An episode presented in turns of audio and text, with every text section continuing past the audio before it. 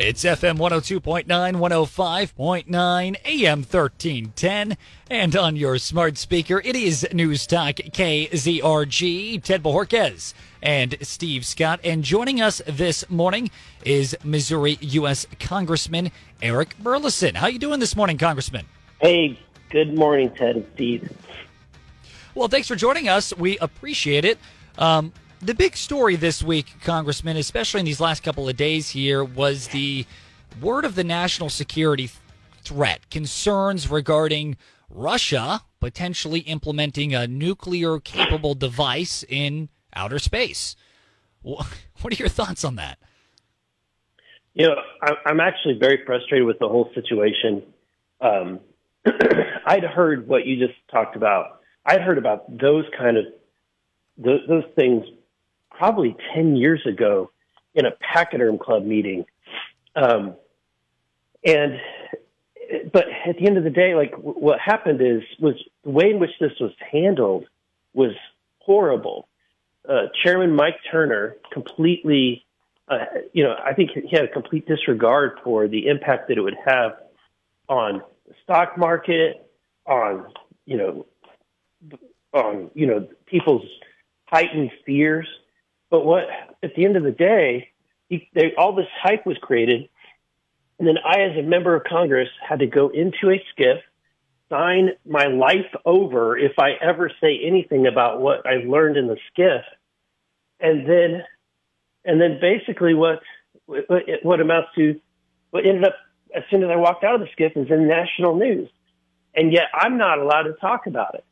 So it's it's it's really crazy. It's really ridiculous. And what's frustrating is that I, for me, I, I felt more terrified about the penalties of talking about what what was said in the SCIF than I am about what was what we actually were briefed on. And so it's pretty absurd the situation, and and one can only come to this conclusion that Mike Turner and the intelligence community and the people that are trying to that, that are the um, apologists for, in my opinion, the apologists for the deep state and the surveillance that occurs from the deep state, from the FBI to the CIA, and they are terrified of having to be accountable for spying on Americans. And that's what's happening is that we, we were about to pass the FISA reform bill, the, the Foreign Intelligence Surveillance or Surveillance Act, which which it was an act that was passed by Congress under the Patriot Act. It was supposed to be used to spy on foreigners, and it is, but they are abusing it, and they've abused it to the tune of over 200,000 times to spy inappropriately on American citizens without a warrant. And that has to stop. So what we're doing is trying to pass a bill that would put penalties in place if somebody abuses the FISA system and and require a warrant if you're ever going to search an American citizen. This system is what was used for the FBI and the CIA to spy on President Trump during his presidential campaign, the first one. This, you know, this is this is an atrocious situation, and we have. And so the the fact is, I think, I suspect that, and it was just very convenient that at the same time that we are debating the funding, new funding for Ukraine and the war against Russia, at the same time we're debating the FISA reauthorization and reform, that this heightened security alert comes out that we all have to be briefed on. We scare the country, and um, and it just so happens it fits the Venn diagram of those very two things. I think it's kabuki theater. Interesting. Missouri U.S. Congressman Eric Burlison.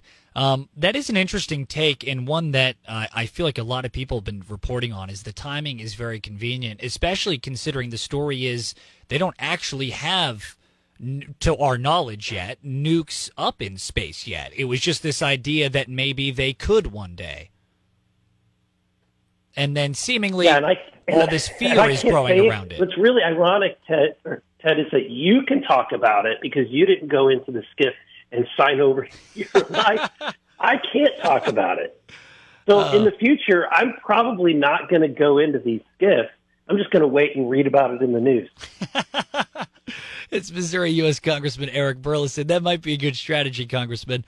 Um, moving on from that, uh, you've been very vocally concerned about the state of our border, our, our southern border um, shared with uh, Mexico. And now we've talked about this before about impeaching DHS Secretary Mayorkas, and by God, if the first leg of it has happened. Uh, what are your thoughts on on how that went down and the next steps in this impeachment process? Yeah, I'm glad that we finally did it. I think we should have done it um, months, if not years ago. It, he look, it's this this cabinet member Mayorkas has a distinct responsibility in federal law, and he has a responsibility to, to maintain operational control of the southern border if you read the laws, it, it's very clear. That, me, that means that when somebody comes in seeking asylum, you are required to detain them until they have a hearing. Alejandro Mayorkas, you know, like changed that entire, changed policies to, to force Customs and Border Patrol agents to not follow the law. So here you have, I think, what what is a blatant not just a disregard for the law, but when he's actually telling his agents to violate the law, that's a whole thing different altogether. And it, and it to me, when we have and what it's created is a national national crisis, and and we I mean, we're looking at a potential existential threat for the United States of America. We have never had the level and the percentage of immigration into this country that we're having today. You're talking about a, a massive cultural shift in this country in a very short amount of time that that eclipses what had happened in other migrations, whether it was the the Ireland migra- migration or Germans, all of the different migrations that occurred in, in history, they they are nothing compared to what's happening today in America, and it's all because of this guy and Joe Biden who enables him. And we, I'm glad that we finally impeached him, and I'm, I'm and I'm hopeful that the Senate will at least investigate this. But I have a feeling that Chuck Schumer is just going to dismiss it altogether. Unfortunately, I think you may be right.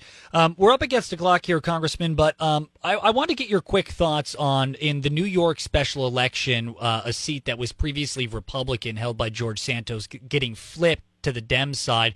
We had a question on our video live stream sponsored by Fast Monkey Auto and Liberty Tree Guns from a listener named Chris asking if you think that that was a warning shot across Republicans' bow that not much has changed since the midterms. What are your thoughts on that? Well, first, let me say that uh, Liberty Tree Guns is awesome. I'm I love Liberty Tree Guns. and then second, I want to say that uh, this is what's really sad is that it would have been nice, even if he was only going to make it through until November or t- until next January, to have had at least one more Republican vote. And I and I get it that George Santos had all had a lot of flaws and warts, but voting him out without him being convicted of something, actually convicted in a court, set a dangerous precedent, and it's harmed the Republican majority. And it was done not by the conservatives, you know, as, as often the DC swamp wants to point to and the media wants to point to the radical, the quote unquote radical conservatives. But no, this was done the, by the moderates of the Republican Party who, who went after George Santos, got him joined with the Democrats, got him removed, and now the all of that blame, in my opinion, for the fact that we are one more vote down falls on their laps. And so I I'm disappointed. But what's sad is that we're seeing a Mike Johnson who's a speaker who's a conservative minded speaker who wants to get conservative things done, and he is being undermined and sabotaged by the moderates in the Republican Party. I couldn't agree more. Missouri U.S. Congressman Eric Burlison, thank you for joining us. We'll speak with you next week. Thank you, Ted. Have All a great right. weekend, Ted and Steve. As do you. Have a good one, Congressman. That was Missouri U.S. Congressman Eric Burlison on News Talk KZRG. Coming up next, your chance to win a complimentary taco chips and salsa from Ghetto Taco on News Talk KZRG.